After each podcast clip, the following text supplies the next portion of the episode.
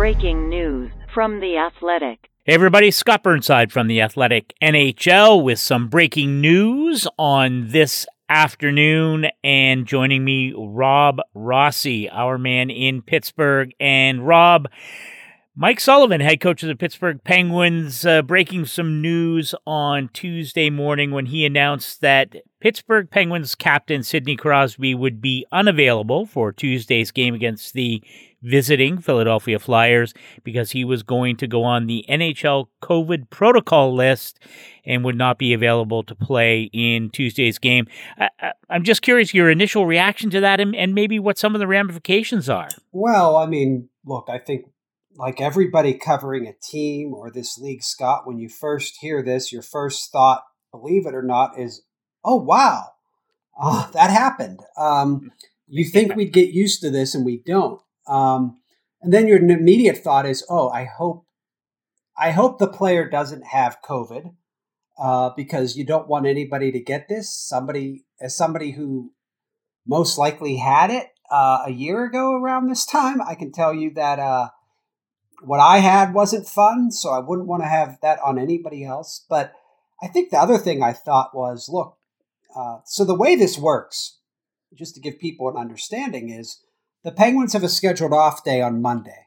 Uh, it happens to be, ironically, the day that Pennsylvania decides to let them announce that they're going to be welcoming fans into the building tonight. Uh, but um, because they have an off day on Monday, they're going to do a full morning skate on Tuesday. Uh, Mike Sullivan does not usually like to have morning skates, but in this particular instance, following an off day, he wants a morning skate. Well, after a morning skate, uh, the media usually gets to meet with a couple players via the Zoom or the, the web technology along with the coach. And just to give the, the audience an understanding, Scott, that morning skate started was to start at 10. At 9:34 there was an email sent out confirming that there will be players and the coach set to speak. And then sometime around 11:30 after we had been waiting for, you know, about 20 or so minutes for to get players, we hear from the Penguins well, there aren't going to be players now, and it's only going to be Mike Sullivan. And then he tells us that Crosby's out and that there wasn't a morning skate. That that gives me pause because why would you cancel the morning skate if this was a case of Sidney Crosby knew yesterday he had been exposed to somebody, and I, I'm not coming to the rink. Clearly, the Penguins' plans changed this morning. Right. Well, and and of course it's it bears repeating, and since the start of this uh, pandemic shortened NHL season, um, the NHL has produced on a daily basis their uh, list of players unavailable due to unavailable to play due to the COVID protocol, and and it's it, you know it's it's important to point out it doesn't necessarily mean a positive test that a player has tested positive for COVID nineteen, but that they may have come in contact with someone.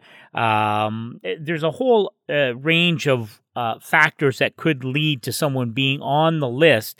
Um, and the fact that uh, even though the Penguins canceled their morning skate um, at, uh, to remain compliant with the league's COVID protocols, the game itself is still mm-hmm. scheduled to go as you and I are chatting about this. So um, I, guess it'll be, you know, whether events will overtake what you and I are chatting about now, but presumably the feeling from the Penguins and presumably the Flyers have been in, uh, involved in these discussions as well is that um, the situation isn't dire enough to have outright postponed this game, which we've seen, of course, many, many times since this season started. Well, yeah, based off what we know right now, like you said, we're we're we're recording this about three and a half hours between before where the start of that game is supposed to be. Uh, I'll be honest with you, Scott, as I always am. I, I keep waiting for the email to come, right? That that this game's been postponed. It just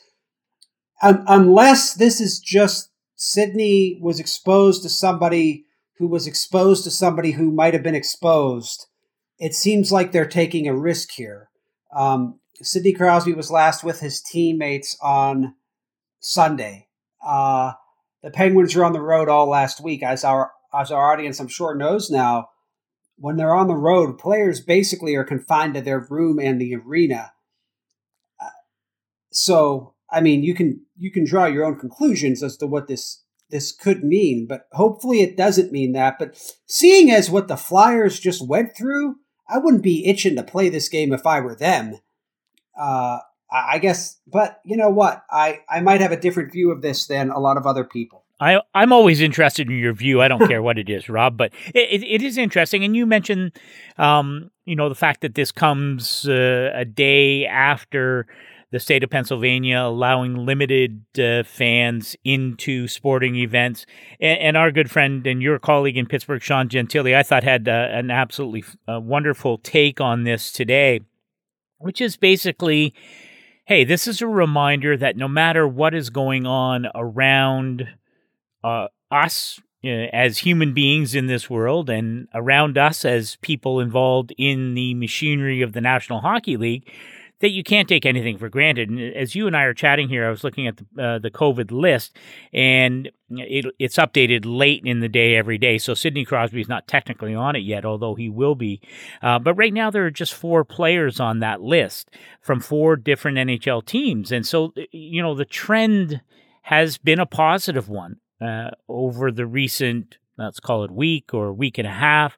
Um, but this is a reminder that that maybe no one should be letting their guard down. Do you think that's fair, or what, what's your take on that part?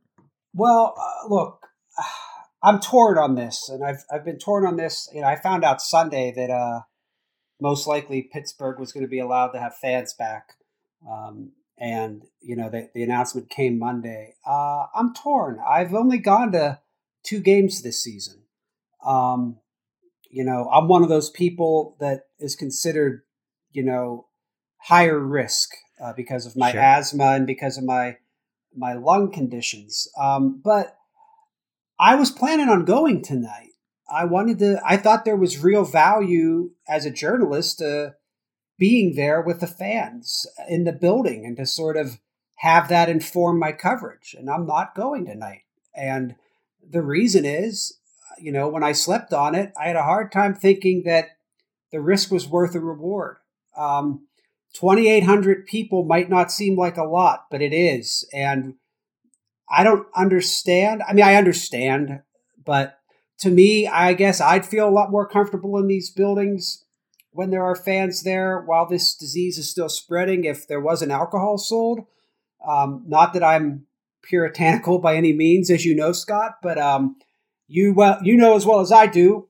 Uh, you're, you're a lot less careful as after a few pops that a before, and I don't know where the I don't know where the uh, the particles go in an arena, and I don't know that I'm making a medical case. But my point is, I think what's good here is people have the choice to make. Right? You don't have to go to a hockey game. You're not being forced to put these uh, go, go. You're not being forced into this situation, and quite frankly, um, the teams have done a really good job of protecting their staff and players. And I think the NHL's done a great job of adjusting. But, you know, Scott, I mean, as somebody who lives in a state that is, I think, in the bottom 10 uh, in, in our country of, of vaccinating, yeah, I, I have a little bit of concern about going from zero to 280 real quick. Yeah. Well, uh, you know, and and the reason that uh, this is a talking point today because you have one of the greatest players of all time, and certainly one of the greatest players of his generation, who's going to be on this list, and, it does it bears further scrutiny and further discussion. And if it leads to people, you know, taking a, a, second look at their own behavior and not taking things for granted, that's that's probably not a bad thing. But here's hoping that it is more precautionary than anything else. But I suppose you and I will find this out in the next whatever, few hours, maybe beyond that, but hopefully the game goes off without issue, and certainly that it is not the start of another outbreak and more postponements. So, uh, but uh, Rob, thank you for joining our breaking news coverage, and you should go to the Athletics new headline section for much more on this story. And to get access to all of the Athletics' great sports content, visit theathletic.com slash headline pod where you can find our latest subscription offer at just $3.99 per month. Thanks very much, Rob. Good job by you. All right.